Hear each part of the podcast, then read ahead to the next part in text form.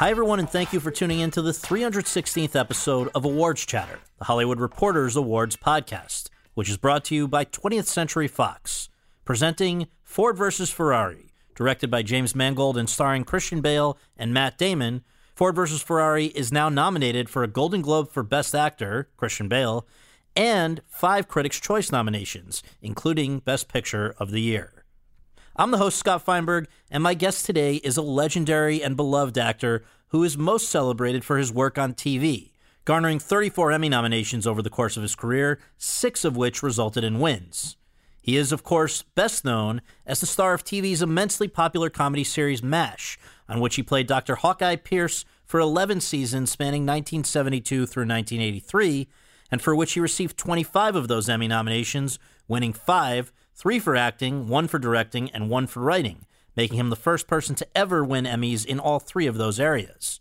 And for which he also became the first person to ever receive Emmy nominations in one year for acting, directing, and writing, something he did four times, while only five other people, Louis C.K., Lena Dunham, Aziz Ansari, Donald Glover, and Bill Hader, have ever done once. His other Emmy nominations have recognized work in, among other shows, ER, the West Wing, for which he won, and 30 Rock. Meanwhile, on the big screen, he has starred in three Woody Allen films 1989's Crimes and Misdemeanors, 1993's Manhattan Murder Mystery, and 1996's Everyone Says I Love You. He garnered a Best Supporting Actor Oscar nomination for his work in 2004's The Aviator under the direction of Martin Scorsese. And most recently, he stole every scene in which he appeared opposite Adam Driver and Scarlett Johansson in Noah Baumbach's excellent 2019 drama Marriage Story. A 1994 inductee into the Television Hall of Fame and a 2019 recipient of the SAG Life Achievement Award, the great Alan Alda. Over the course of our conversation at the offices of Alda Communication Training, or ACT, in New York, the 83 year old and I discussed what it was like growing up as the son of Robert Alda, an actor best known for originating the role of Sky Masterson in Broadway's Guys and Dolls, how he had already begun to make his own name on Broadway when the opportunity to star in MASH came along, and how that changed his life over the next decade plus. Why, post MASH, he primarily focused on film parts, with occasional exceptions like his guest starring turn on The West Wing, having previously turned down its leading role. Why he so enjoyed playing a decent, if also slightly incompetent, divorce lawyer in Marriage Story, and what his life is like today, 10 years after founding the Alan Alda Center for Communicating Science as part of the School of Journalism at Stony Brook University, four years after receiving a Parkinson's disease diagnosis, and roughly a year and a half after starting a wonderful interview podcast of his own, Clear and Vivid, which I can't recommend enough. And so, without further ado, let's go to that conversation. Mr. Alda, thank you so much for doing this. Great to have you on the podcast. Thank you. Always begin with just a few basics. Where were you born and raised, and what did your folks do for a living? I know it's sort of in the in the genes in your case, right? yeah, right. I was born in Manhattan on 33rd Street and thir- actually 32nd and 3rd Avenue. I missed Toity Tree and Toyd uh, by a block. Yeah. Toity Toyd and Toyd. and my father was in burlesque. My mother was a homemaker although she had won a beauty contest and toured. In those days, they had a beauty contest that toured the country after they selected the winners. Not and bad. The women came out on stage, I guess, in bathing suits and posed. I don't know what they did. I mean, they didn't have a talent show or anything. Right. But he was in burlesque when I was born. And you, at a very early age, started to join him on stage, right? Well, they carried me out when I was six months old on stage in a schoolroom sketch and had me in a high chair. But I actually did sketches with my father at the uh, Hollywood Canteen, which was a place where soldiers and sailors came during the Second World War on their way to the Pacific. Yeah. And and uh, Hollywood actors and actresses would entertain. They could anything they could. They'd sing. They'd do comedy. They'd dance with the soldiers. Yeah, you know? yeah. And and so my father and I did Who's on First. I was I was Lou Costello. That's great. We try to contextualize the the lives of all of our guests as you do on your terrific podcast, and I think it's worth noting, not harping on, but it wasn't you know, it's sort of like with Julie Andrews, who I know is, is coming on your podcast. People assume she's such a sunny, happy person. When you find out that her childhood was not that pleasant at times, it's kind of amazing that she came out that way. You're not going to make me break down and cry. I hope not. I hope not. But I mean, your mother, I've done my homework. I mean, she had her issues with mental illness. Yeah, my mother unfortunately was schizophrenic and paranoid. Mm-hmm. That was difficult to grow up in, but th- there was maybe a positive side to that because I had to observe her really carefully. I remember seeing her face and trying to figure it out when I was about 4 mm-hmm. three or four. And I had to keep reading not only her face, but what she said. I had to try to interpret it and figure out if it was the truth or just her truth, her reality. And then you had your own issue at seven, right, with polio. That's Right, yeah. people may not appreciate how unpleasant that must have been. That was hard because the treatment was very painful. It was, the treatment at the time was introduced by a nurse in Australia called Sister Elizabeth Kenny. And it, it involved steaming hot squares of woolen blankets on every muscle of your body every hour. So just when they'd cool off, they'd, Hit you again. they'd scorch you again with another. But I guess a, a byproduct of that, which, you know, looking on the bright side, it gave you a lot of time to read and listen, right? That's you're you're now a master communicator. You have a communication program here at the offices where we're recording. And I, I get the sense that the first actors who you were really exposed to were people on the radio. The first actors I were, was exposed to were people Well, in burlesque. Sure. I was in an intimate position with actors all my life. I'd either be standing in the wings watching them, or I'd be off to the side while my father was doing radio shows with them, or watching on the set when he made movies. So I think I learned most of what I knew in the beginning about acting from watching from the side, which is a good place to watch. It's better than watching from the front in the audience. Because you see, you see them creating the illusion when you're on the side. It's like watching a magician from the side. You see where he hides the pigeon. Right. and did it make you think from that early age of doing that that this is what I want to do? Or sometimes people run in the opposite direction of what their parents do. Well, I, I knew I wanted to be a writer from the time I was eight years old. And then later, when I was much older, when I was nine, I wanted to be an actor. Once I got out on stage at the Hollywood Canteen and started getting laughs, I couldn't resist that. I, that's what I knew I wanted to do. But I, I still wanted to write all my life. And did the writing start when you were basically bedridden with polio? No, I can only remember standing on the bed looking out the window at kids uh, playing, and I couldn't join them. It was it was a very scary time. You know, Yeah. everybody was afraid you could catch it uh, just by talking to somebody with polio. So n- only one friend was allowed to visit me. Everybody else was kept back by parents. How do you think that shaped the? I have no became? idea. It's an interesting question, but I have no idea because that's what I experienced. So Right. I don't know. I can't track any effect it had. Right. Uh, I, I really don't know.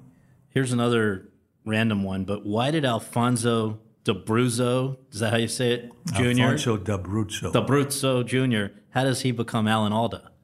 well, my, I was born Alfonso D'Abruzzo. Right. It's on my birth certificate. But my father, because he was in show business, at that time especially, felt that a, an ethnic name wouldn't go very far, especially one that for most Americans is hard to pronounce, D'Abruzzo. Mm-hmm. So he took the fir- he he was also Alphonse or Alfonso D'Abruzzo. So he took the first two letters of Alphonse and the first two of D'Abruzzo and Yeah. got A L D A. Ah. And I thought by the time I was ready to declare myself in a show business career, I I was still a teenager, and I thought that I would use my Italian name because I was proud of it. And times were changing. There were already actors who were using their Italian names like Franciosa, you know. That would have been unheard of when my mm-hmm. father was a kid. Mm-hmm. But then I realized that all my life I had been Alda, and that was the family name. Yeah. So I stuck with that. And you go off to Fordham, and is that where it started to get more serious in terms of actually studying and and getting gigs in and out of school? Is that it seems like that's where it became a real real thing? Well, I did actually start working professionally while I was in college. In my break between the first and second semester, I understudied the lead in a Broadway play. And fortunately, it didn't interrupt my education at all. The play closed in a week. so so I, I got an education. Yeah. And I also worked for $25 a week as an apprentice at a theater in Pennsylvania when I was 16. So I was building scenery, helping build scenery, and also once in a while playing a leading part because they had the leading actor for $25. They, were, they weren't going to give up that shit. Right, right. I was very interested to learn that you really did quite a bit of improv early on. People know about Second City now. So many talented people have come out of that but also Compass Players, which I'm less familiar. Compass was a forerunner of Second City, and I was in a company of Compass, but not the original one. I was the one that came about after Second City was started. And I did take over for a couple of weeks for another actor at Second City. So I did perform on the Second City stage, but I wasn't a regular member of the Second City Company. The thing that I got out of improvising was about a six month stretch where we had workshops on the stage in the afternoon, on the stage of the Second City Company when it was not being used for anything else. And we did improvising workshops twice a week. Very serious improvising. It wasn't comedy improvising. And it really was the basis of the best I am able to do as an actor. I think it, Can you it's share? the most most important kind of training. I think. Well, so people today associate. I think a lot of people associate improv with comedy. So when it's not in the context of comedy, just can you def- share what improv actually means? It's not to say, by the way, that it's not funny to watch. Yeah, yeah. because it's it's hard not to be amused by real spontaneity. Yeah. And it, the people don't have to be saying something funny for you to find it funny to watch. Right.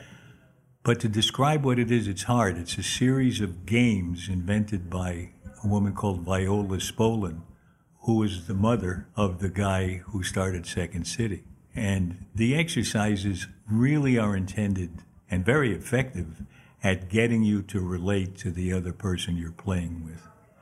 You get to read their mind almost. You're, you, you become a true collaborator with them so that if one of you starts, is moved, is inspired to go in a certain direction, the other one goes with that person. And that's sort of the basis of improv, and it's the basis of communicating, I found out later. Yes. And that's why when we teach scientists to communicate better, we teach them to start with, we teach them improvisation. So but this kind of improvisation, not comedy Right, improvisation. right.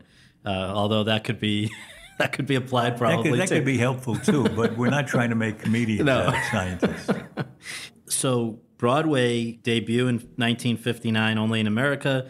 Then there's another 1961 Purlie Victorious, and then your first male lead in 64, The Owl and the Pussycat, and then first Tony nomination for The Apple Tree in 1967.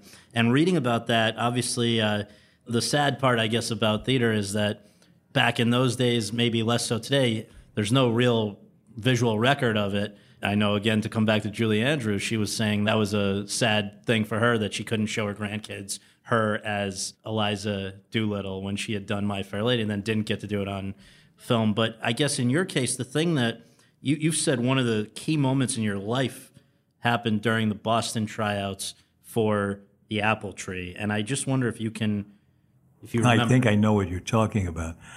I must have been at that time 28 or 29, I'm not sure. And in the third act of The Apple Tree, I played three characters in the show, and the third character I played is dragged out on stage on a rolling cart, and I had a sheet over my head. And at a certain moment when I'm in front of the audience, the chorus pulls the sheet off, and I'm revealed as this stupid looking rock and roll singer with a fright wig and tights. and as I'm waiting to be dragged on stage one night, I'm thinking, I'm at the age now. I'm standing under this sheet, thinking this, ready, ready to be exposed as an idiot, and I'm thinking, I expected at this age to be playing Oedipus Rex, and now they're going to take the sheet off, and I'm going to get a laugh from how stupid I look. And I started, tears started coming out, out of my eyes. And they pulled me on stage, and I pulled myself together. The sheet came off, and I played the guy. But I, I thought about that a lot afterward. And I thought, it's like an improvisation. Things come your way. Life doesn't go the way you plan for it to go. It never will. So make the most of what's in front of you. And that's what I did. And a few years later, I wound up getting a script in the mail, uh, which was the pilot episode of MASH. That's amazing. And uh, at that point, you were probably about 35 if it was. Yeah, probably. Yeah. Which is later than many people first become. Well, I, stars. I was already playing leads on Broadway and in movies, but the movies were all duds.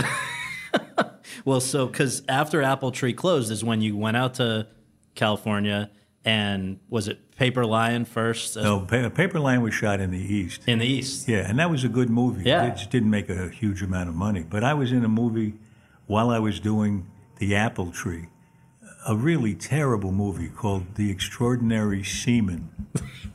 I I hasten to spell it for Yeah, I was gonna say- S E A M A. Thank you for clarifying. Yeah. I used to say, The Extraordinary Seaman, it only takes one. so uh, that movie was so bad, they only played it in flights over Pittsburgh. and three people parachuted to get away. But uh, once it got going with Paper Lion, you were nominated for the Golden Globe for New Star of the Year. You were on the on the rise, and then can you share what you were doing when you first received that pilot script for MASH? I was in prison. I was, I was in the Utah State Prison, where, where we were making a movie. I was there for three weeks. Uh, we would go home at night to the hotel. But stupidly, and when we started working there, I said, I'd like to stay the night to see what it's like to be in a prison so it'll help my performance. Right. And they said, um, no. and that was really a smart thing for them to say because by the time we got to the last day of the movie, two guys made me hostage. Seriously. Yeah. And I sensed it might be a joke because for three weeks the director had been making what he thought were pleasantries with the inmates, Yeah. saying to them, if you guys want to get out of here, you ought to make all the hostage because nobody would stop you if you have an actor. so at about to walk at the last shot of the movie, Yeah. two guys say, "Is that it? It's all over now?" I say, "Yeah." And then they hold a razor up to my throat and say, "Well, we're getting out of here and we're taking you with us." And it was serious? Well, it was hard to tell. The, the razor was real, and then a guard came over and he was trembling, and he had a gun on his belt. And I thought, if somebody reaches for that gun between the razor and the gun, Yeah. somebody's going to get hurt. so I just got very still and Yeah. quiet. I knew these guys, and they were both nuts. and uh, and then they they showed they had retracted the razor, Yes. the blade Yes. and uh, chuckled and walked off. I never found out that they got punished for it. So you don't know if it was it was coordinated or not. Well, I, it must have been. I went over to the director and sort of stared at him, Yeah. and he said, "I don't think the guard was in on it." Well, that's improv for you, right? yeah, there. right there. Yeah. So when you received that script for MASH while in the middle of doing that, first of all, was it it was specifically to play Hawkeye? As far as I know, yeah. Yeah. And what were your impressions of it? It was the best pilot script I'd read, and I'd read a few. And but I, called my wife and said, "It's too bad. This is a really good script, but I obviously can't take the job because we live in the East. Our children are entering high school. They're entering puberty, and we can't pull them out. And this thing might run a year." I said, and it ran eleven. years. right. And the next day she said, Look, if it's so good, maybe we can fix that with travel. So for a few months every year for, I don't know, six or seven years until the kids were in college, I flew back every time I had two days off. It's amazing. And uh, Before you signed on, though, I, I know there was sort of this last minute meeting that I've heard about involving you, Larry Gelbart, and Gene Reynolds, who were producing. I guess at Yeah. this point, just the pilot, right? Well, just a pilot, but Larry was signed on to write, to be the head writer. Okay. So I was talking to the two really important people in the company, and I said, I got in late at night from the Utah State Prison, and the next morning rehearsals were supposed to start. But I, before I agreed to, to go into rehearsals, I wanted to make sure that they agreed that we weren't going to do shenanigans at the front. Mm-hmm. I mean, there were plenty of shenanigans in the show, but what I mean is they weren't going to ignore the fact that a war was going on and people were getting hurt. That's an important consideration because at the time there were no service comedies that weren't just straight service comedies like McHale's Navy. Uh, uh, and that wasn't the Second World War going on, and they were all uh, having fun. You know, I, I guess the the question is MASH had been a movie very successfully in 1970. Here you guys come along probably about a year and a half, two years later. And one of the things that people have always said, and I know from listening to your podcast that you take some issue with this, people have always projected that, all right, you're playing a guy in a mobile army surgical hospital in the Korean War, but it's airing while the Vietnam War is going on. So people assume it was sort of just actually meant to be a veiled way of talking about Vietnam. Yeah, I I think that that was true for Larry Gelbart, who was the head writer. It wasn't the way I looked at it. I thought we were doing a play about the Korean War. and I started to realize Larry really is talking about Vietnam here because on the first shot at the opening of the pilot was a title card that read Korea a hundred years ago or something like that. And the Korea was only 25 years ago, but I think it was an ironic way of saying Korea was a long time ago, but it's happening now too, or something like that. Yeah. But I, the, when I wrote for it and all my thinking about it was trying to show what happened in the Korean War. And Gary Burghoff, who played Radar, said a good thing when we were all getting together on my podcast on that show where we had a reunion, which was really fun. And we, we were all in different places of the country Yes. and got together electronically on the podcast. And and when when this subject came up in our conversation, Gary said, "I always thought that it was about the Korean War, which stood in not just for Vietnam but for all war." Mm-hmm. And I think that's the way I thought of it too. Sure.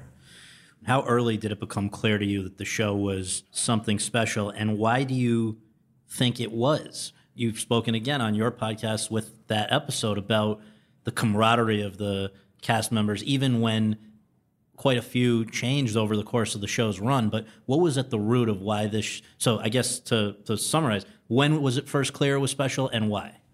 It wasn't clear right away that it was working. We knew it was special because we were doing things that weren't done on other programs. And the network wasn't happy about it. They didn't want to see any blood in the operating room. It's kind of hard to have an operating room without blood, unless you're operating on people who are already dead. But when the guy died on the operating table, the, the head of the network said, What is this, a situation tragedy? So, I mean, they really didn't like it. That was the sometimes you hear the bullet Yeah, right. episode. Yeah. Uh, season one, I think. Who knows? It wasn't. I know it was in the in the first season. But your character cries in that episode. Your people always remember that because it was so jarring that episode, and yet you're not as big a fan of it. I, I gather. I'm not a fan of how I cried. I think I think I forced it a little bit. Well, It was in a later show when I, was, I I'm not I'm not one of those people who cry easily. I used to cry very. I was seeing kids walk with the flag in a procession Yeah. in a high school band. That used to just make me bawl. yeah, yeah. Now I'm tougher. but the show was at the bottom of the ratings for the first season. Seriously. Yeah, I used to joke that we're in the top 78. and and finally, when uh, when rerun time came, they stopped looking at the shows they had been watching and tried out our show, Yeah. and then they realized they liked it. And by the beginning of the next season, we were getting a big audience. Isn't it Now, amazing? now you asked why. Yeah. I have no idea. I think too it was was well directed, well acted, well written. but that's probably true of a lot of programs. There was something else that doesn't get much attention, and that may have been a factor, which was that we were trying to honestly tell stories about the lives of people who had really lived. Mm-hmm. And, and we interviewed a couple of hundred of physicians and nurses who had been through that experience. And we got stories about what the conditions were like, what their fears were, what their hopes were. And we tried to tell those stories. And often we told them, we told them we, we had, an, that was another element. We had the chance to tell, we took the opportunity. We, we decided we had the chance to tell stories in many different ways farce, buffo comedy, mm-hmm. satire, heavy drama. And sometimes we'd mix them all up in the same thing. But surrealism. We all we, we every once in a while we do a show unlike any that we had ever done, and that kept us interested. Yeah. And maybe it kept the audience interested. And the other thing is we had that thing you talked about, that ability to get together and be a group, be an ensemble, really know one another very well. Very much like what happens in an improv mm-hmm. class where you learn to make contact with the other people that contact really helps you when you're playing a scene. So instead of going back to a dressing room, we'd sit in a circle and make fun of one another. Yeah. And then that kept us laughing and together. And that same dynamic was clear all these years later on your podcast when you. That's right. I mean, so we're doing the same thing yeah. as if we'd never stopped. Oh, that's great. Now, the other thing the show did was I think it made you a very, a much more famous person than you were before. And I wonder how you handled that. I know that you were still commuting back to the East Coast, but I mean, that can be a, a lot for someone to adjust to. And I wonder how you managed to do that. It was very hard for me to be that famous, and, and I was. It, the show was extremely popular. All of us were recognized in an instant on the street or in airports people are disoriented when they come upon some, all of us, by the way, including me, I get disoriented meeting somebody who has meaning to me, but whom I've never met, only seen in a public way. In that case, the people would grab at me, and it scared me. You know, I remember one guy grabbing me by the coat and saying to his friend, Hey, Fred, look at this. Look what I got. What you got? Yeah. what, yeah. What's that? It dehumanizes you. Yeah, and I learned to live with it, and, and people are very nice now. I mean, now when they're glad to see I'm not dead. well, uh, now, how did you get involved uh, at a certain point, both writing and directing on top of acting on the show? You ended up having a part in writing 19 episodes, directing 32. You won Emmys for all three types of work, which was a first. Was that something you'd always yearned to do? When did yeah, I had always. From the time I was 11, I was trying to. I was directing little movies on 16 millimeter, mm-hmm. and continued. I directed on the stage a little bit. I, I, I enjoyed that. I enjoyed the idea of making something happen in a movie frame. That interested me a lot and I, I had continued to try to learn how to write from the time I was a little boy. Right. So this was a wonderful opportunity. I got much, much better at all these jobs and the movies that I directed, yeah. I wrote and directed and acted in, which is gives you three ways yeah. to be killed by. is by, it tough by critics when you're when you're directing yourself, but also your fellow actors? Does it change the it changes that very much so yeah. because you know actors. There's a, an unwritten rule: actors do not mention the other actor's performance. Maybe you'll say that was great, yeah. or something like that, or you give them a thumbs up. But you don't go too far because you don't want to look like you're judging the right. other person. They don't want to think every time I act, this person's, you know, judging me, looking at me critically. Right. But when you're a director and you're acting in a scene with the other person, you have to give them a bit of direction once in a while. Mm-hmm. And I'd get these looks like, who the hell are you to tell? well, I'm the director. Right. Your father and brother appeared on MASH yeah, that you. was very nice. My my uh, one show had been written for my father. Mm-hmm. Season and, three, and I, episode uh, "The Consultant." Yeah, and then later I wrote a show for him and and my brother. Season eight, lend a hand. That's got to be just as tricky in a way as directing, maybe even more so than directing other actors, right? The- No, I, I think my father was used to that with me because when I was about nine, yeah. I would help him learn his lines for the movie scene he was going to shoot the next day. That's great. So I'd hold the script and I'd say the other guy's line, and then he'd say his line, and then I'd pause, and he'd and I'm not saying the next line, and he says, "What? What is it? What's the matter?" I said, "No, no, it's just that maybe you could say that better." Nine years old. I love it. Oh my God. So why, after the eleventh season of MASH, did it end? It ended partly because I think I was the strongest voice who felt that we had reached the peak and we were in danger of going downhill from there. And we'd had 11 really good years and we could have gone on for years more. Yeah. But I personally didn't want to keep doing a show I wasn't proud of. And I, I, I, I just saw signs that I thought it was, and we might have reached the top of the hill. Yeah. Well, we should we should note that you did reach the top of the hill in terms of ratings. The finale, series finale, which I believe you directed. This and is, wrote, wrote. co wrote. co-wrote Goodbye, Farewell, and Amen. This is two and a half hour, aired on February 28th, 1983, became the most watched episodic show in TV history, watched by 105.9 million people. I believe it remains the most watched episodic TV. It's I think so. Yeah, Yeah. there's some um, Super Super Bowls, Bowls. of Pat, yeah. but but are they really? Are that real? or Are they acting in Bowl?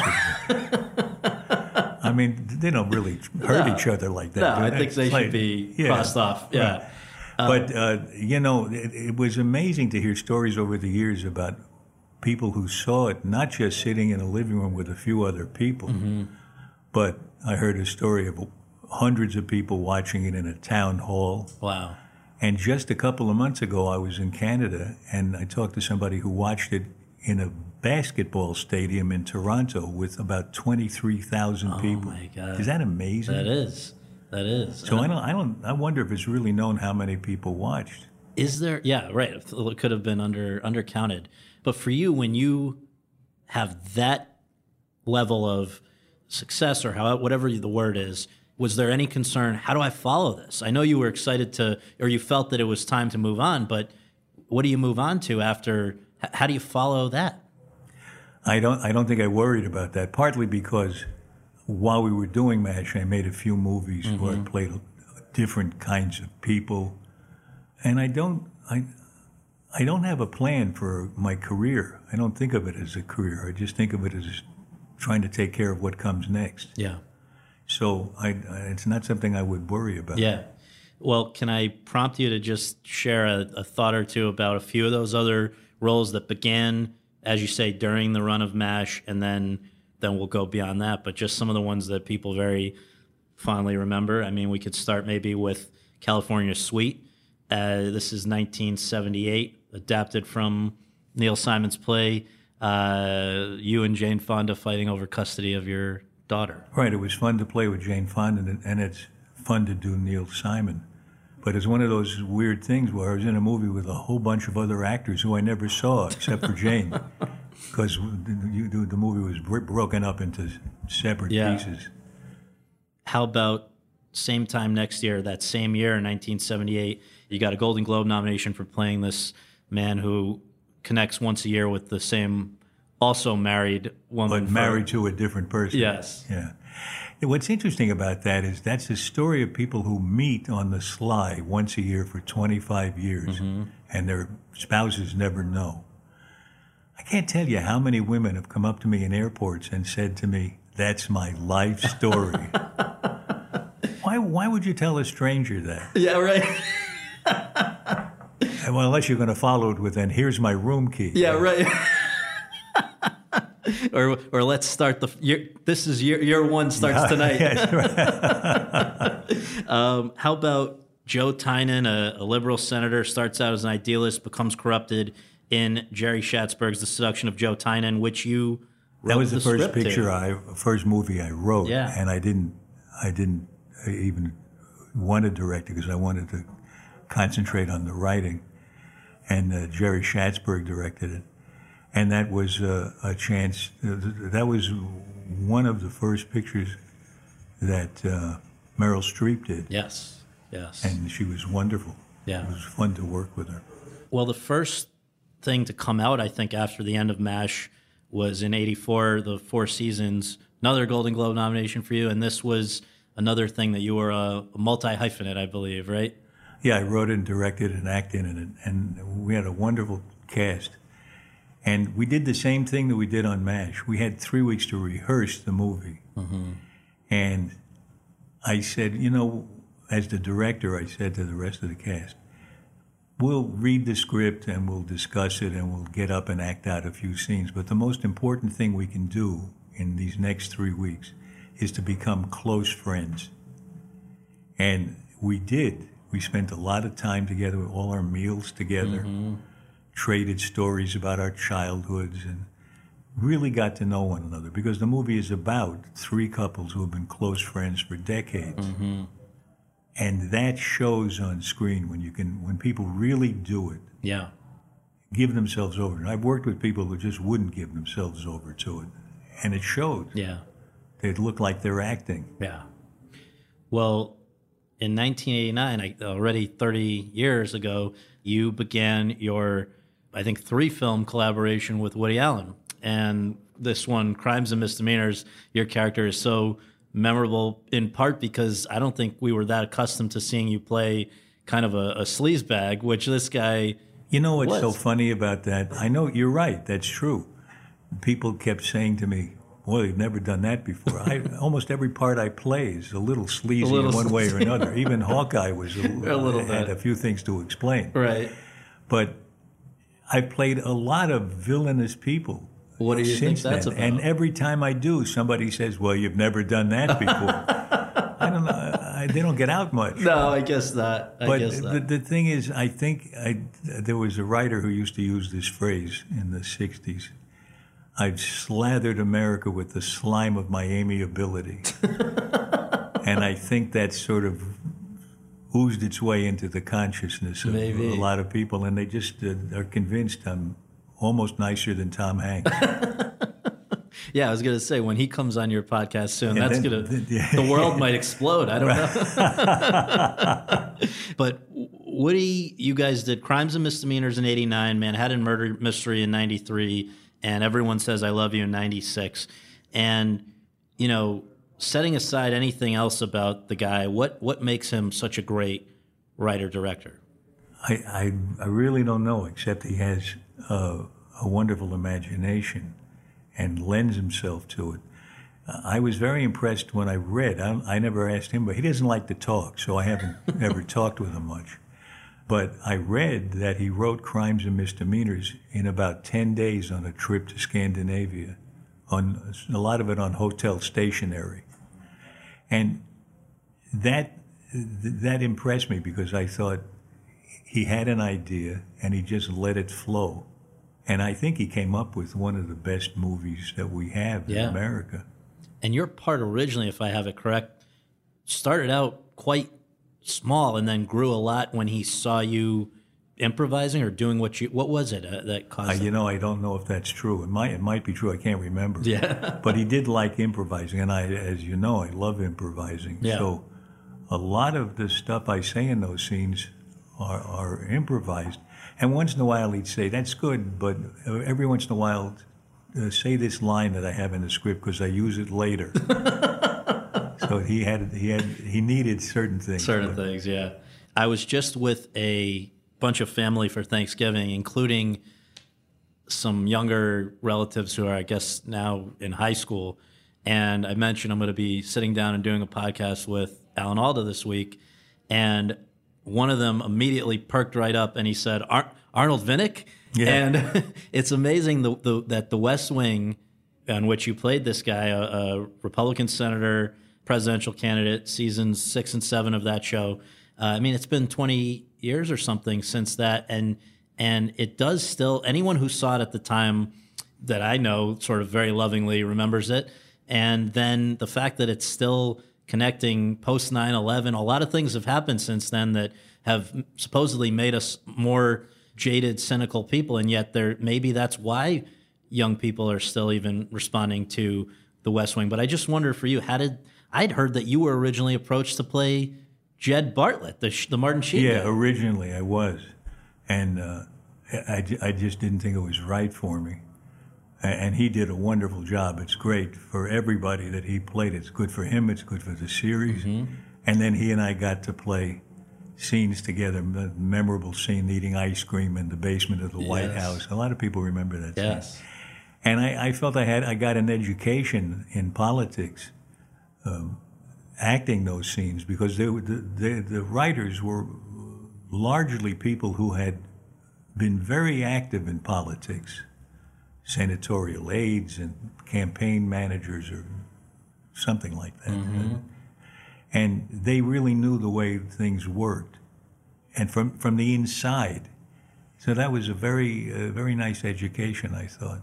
what's sorkin dialogue like to, to learn and to deliver I never did any because he was Oh, he not was writing the show by by, the time I got there. As a matter of Right. fact, one of the happiest times I had acting was doing the live debate, the presidential debate, yes where Jimmy Smits and I were a- alone on stage for an hour. right And it was almost an improvisation because they kept changing the script and there was no way to remember Yeah. it at the last minute. yeah So we had, a, we had it on prompters. yeah And that the funny thing about the and that by the way that was not written by Sorkin that was written by Lawrence O'Donnell yes oh yeah a very experienced man in Yes. politics and and what I loved about it was in spite of the fact that he clearly had leans more to the left Yeah. than the the character of Arnie Vinnick did he he did everything he could to give him as strong an argument for his positions as he could. And I really liked that. I really liked that it wasn't a straw man that, Vin- that the character of Vinnick represented, but somebody who had a point of view that you could make an argument for, and you might not agree with it, but you'd have to admit that there's some sense to it, which is not the way we talk to one another now about politics. We assume right away we're talking to an idiot and a crazy person. Now you're well known going back to the 70s and the equal rights amendment and everything as a as a left leaning person. Is it was it Well, I campaigned very hard for the Equal Rights Amendment. Yeah. I spent about 10 years when I wasn't acting uh, or writing. yeah. I was uh, traveling in Oklahoma or Illinois or Florida trying to lobby the state representatives because I thought it was an issue that affected all of us. But that doesn't give you in terms of And by the way, I don't know if nowadays people know what the Equal Rights Amendment even was. It was a, a, a, short amendment to the Constitution that simply said that the rights of all U.S. citizens would be equal without regard to sex. Mm-hmm. That's oddly enough not in the Constitution. Yeah, yeah. Well, so for you though, I guess being asked to play a guy who is not only specifically Arn- Arnie Vinnick, but just in any case, if somebody is presented to you who is the polar opposite of you, does that make it more or less appealing? It's fun. Yeah? I, yeah. I mean, my God. I, you know what's amazing? People actually said to me, "Was it hard to play a Republican?" Nobody ever said, "Is it was it hard to play an axe murderer?" what are they thinking? Right, right. It's people. a, it's a human being. Right, right, right. Well, you had another U.S. senator that you played in The Aviator for Martin Scorsese. Right. He was a real pilot. Yeah. yeah, you can swear on this podcast. You're welcome. I don't know about yours, but we welcome it. Um, this was the guy that basically was the nemesis of Howard Hughes. Right. And you did a, a, a, a wonderful job and ended up with your first Oscar nomination. So, what was it like working with somebody who, even you, who's worked with so many great people, it must have been a little exciting to work with Martin Scorsese. Oh, it was great. What a wonderful chance that was. He's a wonderful director. He's a terrific person, totally positive. You know, after a take, he would come over and just say nothing but positive. That was great. I loved it. I loved the way you did that. That was so good the way you did that with your hand, that thing, and the thing with thing on your face. It was so nice. I really liked it. Maybe next time you try it a little bit more like this. By the time he's finished, he walks away. You realize he hated the take. That's But funny. he's great. Yeah. I, I really admire him. I got to work with really wonderful people. So. Well, there's only one other that I'm going to ask about before Marriage Story because this one, no reason for you to remember this, but this would have been 2008. I was with the LA Times, but I had gone to Brandeis University as a student before that. And a year after or whatever, after my graduation, I went back there to do a, a series of screenings where we would bring interesting people to the campus. And in conjunction with a, a great and underseen movie called Nothing But the Truth from Rod Lurie, we had you and Kate Beckinsale come to the campus and we had a, a fun evening. And I want to highlight that movie because I don't think, I believe there was some issue with the distributor going out of business or something. I know, right on opening day. On opening day, the so- picture, the picture should have done really well. You guys were great. Very good picture. Yeah. and about an important subject. Yeah. He's a he's a terrific director. He's Yeah. become a friend of mine. One of my grandsons just did a movie with him based on Jake Tapper's Yeah, book, The Outpost. The, Outpost. Yeah. and and uh, uh, it was great to see them uh, work together. Yeah. I really liked that. Spielberg, I worked with Spielberg too. I had a wonderful time with him. It was, it was wonderful to watch, you know, with, with the experience of directing a few movies myself, Mm-hmm. to watch how a, a director of such proportions, like Spielberg or, you know, all these great directors, Remind me, which was the Spielberg project? Bridge of Spies. Oh, of course. Yeah, it was great. But I, I've worked with these all these great guys, in Baumbach, the same thing, Noah Baumbach. Well, yes. And, and to see how they set up a shot, to see how what the rhythm of the day's work is, how many takes they do. Noah Baumbach likes to do a lot of takes, and I love that because. I, it's like uh, being on the stage and having a long run. yeah, I just get better every time I do it. interesting. Rod Lurie, who I did a couple of movies with, Mm-hmm. Likes to be economized on the number of takes he Mm-hmm. does. he said to me before we started the first picture, "Now I want you to be comfortable. What do you like to do? One take or two? That's like Clint, apparently. what? Right, Yes, Clint yeah. Eastwood does one or two takes. Yeah, yeah, And it's funny if, if you know that's the rhythm. As soon as the camera turns, it's opening night. Yeah. So you're not you're not dogging it. You're, you're trying to make it make it land. so you know? interesting. You've become the face of something that I'm sure you never planned on this being the case, but it's it's uh, I think a, a a really important thing that you've done, and that was sort of talking about Parkinson's. And you, I believe, from the chronology that I've read, diagnosed in 2015, spoke about it in public in 2018, and I think have shown that people can live very happy, productive lives with it. And I guess I just wonder if you can, in case there's a listener who wasn't aware that this was something you're grappling with, what was your sign that it was uh, something that might be a, a little amiss? And then what made you decide to talk about it? Well, I I had a symptom that's not usually recognized as an early symptom, which was that I was acting out my dreams. And I read an article about that in the New York Times by Jane Brody, who interviewed a couple of doctors who said that a high percentage of their patients who acted out their dreams turned out to have Parkinson's. So while you were asleep, you were doing things? Yeah, for instance, I'd have a dream. One in one dream, I was being attacked by somebody, mm-hmm. and I threw a sack of potatoes at this person attacking me. And in reality, I was throwing a pillow at my wife. Ah. So that's that's what they mean by acting out Sure. your dreams. And uh, I went to see a, a neurologist, and I said, I, I, I think I may have Parkinson's, and I, I'd like a brain scan to see if I got it, because if I have it, I want to start a, an exercise program, or medications, whatever, whatever can hold off the worst of it, because it can get really bad Yeah. but it doesn't get bad right away, and you can hold off the progress for a long time. Mm-hmm.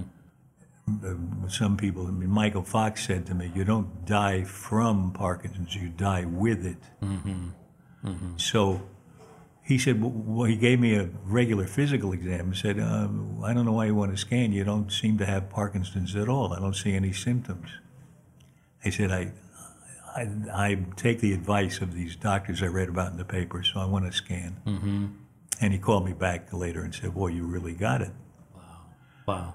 But I started a program of exercise. I research it all the time.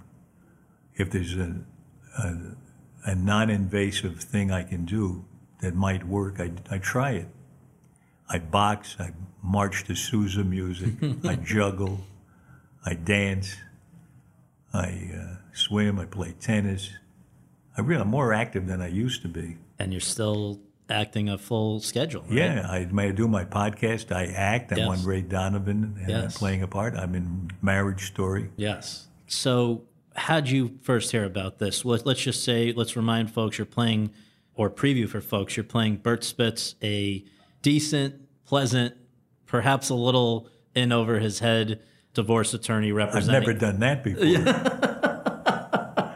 Decent, amazing. Yeah, well, he's uh, he's representing a, a, a the husband in a divorce hearing. The husband played by Adam Driver, the wife played by Scarlett Johansson. And they're brilliant. Boy, And they are, yeah. They good. They, Yes. If they don't get nominated, I'll be surprised. I, me too. They're terrific, and as you say, written and directed by Noah Baumbach. How did it cross your radar? It came to me from my agent. It's Yeah. kind of a boring answer. The usual, yeah.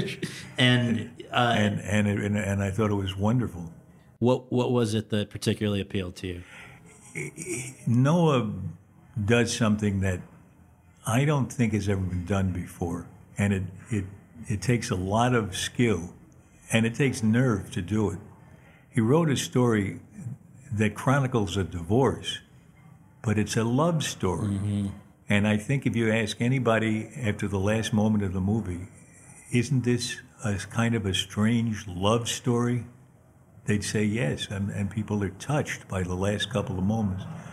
And it- it's not the kind of love story where they fall in love, they meet cute, they fall in love, Right, they have some hard times to overcome, and then it ends in marriage. right, This is where it starts, where the marriage is falling apart. And it's falling apart partly because they don't communicate very well, which is an appealing subject to me. I was gonna say, I But one of the things they find out is that when you get a divorce, you have to communicate way better than you did during the marriage. and the marriage ironically fell apart because you weren't communicating Right. well. So it's it's got all those layers to it, but it's amazing to me that he's been able to write a love story that is chronicling a divorce like that. I, I think that's really surprising and skillful on his part.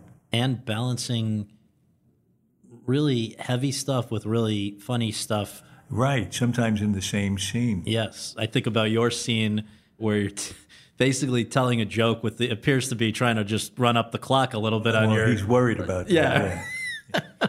But you also said that you kind of immediately knew who your guy was when you saw the the set or the real place that would serve as his Yeah, office. I, I, I- first of all, I, I rely on the script to show me who the guy is that I'm going to play. But I had a, I thought I had a real revelation. I walked into the set and I saw this kind of fake, uh, fake wooden walls, you know, and an old desk with cigarette burns in it. and I thought, I think I see who this is. As soon as I sat down in the chair, I, I knew, I felt I knew who I, who the guy was in Right. a way I wouldn't have known. Actors have different ways of knowing who the character is. It's an old idea that when you wear the character's shoes for the first time, you stand up and walk in his shoes. Yeah. You know, that you get something from the shoes. When I started MASH, I thought, well, when I put those boots on, I'm going to know. This was after 10 days of rehearsal. I still didn't know who I really, I didn't quite believe I was him. Well, I to, to follow up on that, I read something where you're you know, somebody asked you, could you relate to him at all? And you said not at first, and then there was something about having to grab a. I, I, I went out the door, and the, while the camera's rolling for the first shot, and I still didn't know who I. I didn't believe I was Hawkeye, and there was a nurse coming toward me, so I just threw my arm around her and gave her a hug. Hello, And they said, well, there, that's Hawkeye. I know it wasn't so hard. Right, just a little, uh, a little more aggressive than you might be. He, whoa, way more. way more than anybody would be. Yeah, now. than anyone would be. Well, it's interesting that this is a story about a, a couple obviously growing apart, but you, how many years have you now been married to your wife? Harley? 62. In the spring, it'll be 63. Amazing. So, based on your vast experience with a successful marriage, what went wrong with this couple, the Scarlett Adam couple? I, I think they could have done better in the beginning, but but then there wouldn't be a movie. so as far as I'm concerned, they did fine. They did it worked out. Yeah. yeah, but they could have been better at paying attention to what the other one needed Yeah. and not pretending everything was okay. You in some in some cases, pretend, knowing what they needed and not being able to say it. I read that you have a certain number of times you need to make your wife laugh every day. Oh, I once made a uh, a New Year's resolution that I would make her laugh once a day. Once a day. And uh, around spring of that year, she said to me, "You made a resolution to make me happy." I said, "No, I didn't. It was to make you laugh. the rest of it's you're on your own." Well, the last question is just that you've spoken about a day that changed your life. You were working on a, a science project, which is something that, or you know, program promoting, focusing on science, which I know is a passion of yours. I think you were in Chile, yeah. and it's sort of if you can share what happened. I believe it, it gave you a, a sort of appreciation, newfound appreciation of everything since. Well, I I was in Chile doing the science show, and I was eight thousand feet up on top of a mountain, getting ready to interview astronomers in an observatory, and I got this terrible pain in my gut, which was because the blood supply had been choked off about a yard of my intestine. It's the worst pain you can feel. So they took me to a hospital at the bottom of the mountain. There was a doctor there who was brilliant and diagnosed me right away. And I was going to die within a couple of hours. And uh, the way the story ended, I lived. But Oh, it was very. uh, I think you also beat him to the diagnose or something, right? About the well, I diag- knew I knew the term for the operation he was going to do on me, so I because because I had done that operation on Mac.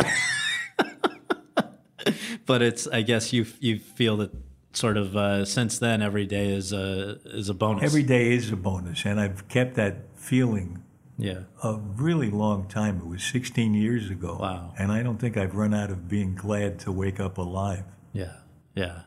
Well, thank you for all the great entertainment and for doing this, and and congrats on Marriage Story. I really appreciate it. Thank you. It was fun talking with you.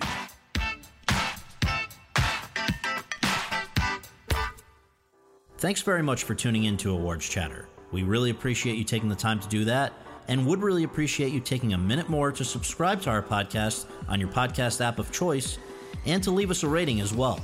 If you have any questions, comments, or concerns, you can reach me via Twitter at twitter.com slash Scott Feinberg. And you can follow all of my coverage between episodes at thr.com slash the race. Finally, be sure to check out all of the other shows that are part of the Hollywood Reporters podcast network. Rebecca Ford and Rebecca Sun's Hollywood Remixed, Lesley Goldberg and Daniel Fienberg's TV's Top 5, Josh Wigler's Series Regular, Carolyn Giardina's Behind the Screen, and Seth Abramovich and Chip Pope's It Happened in Hollywood. On behalf of all of us at The Hollywood Reporter, thanks for listening.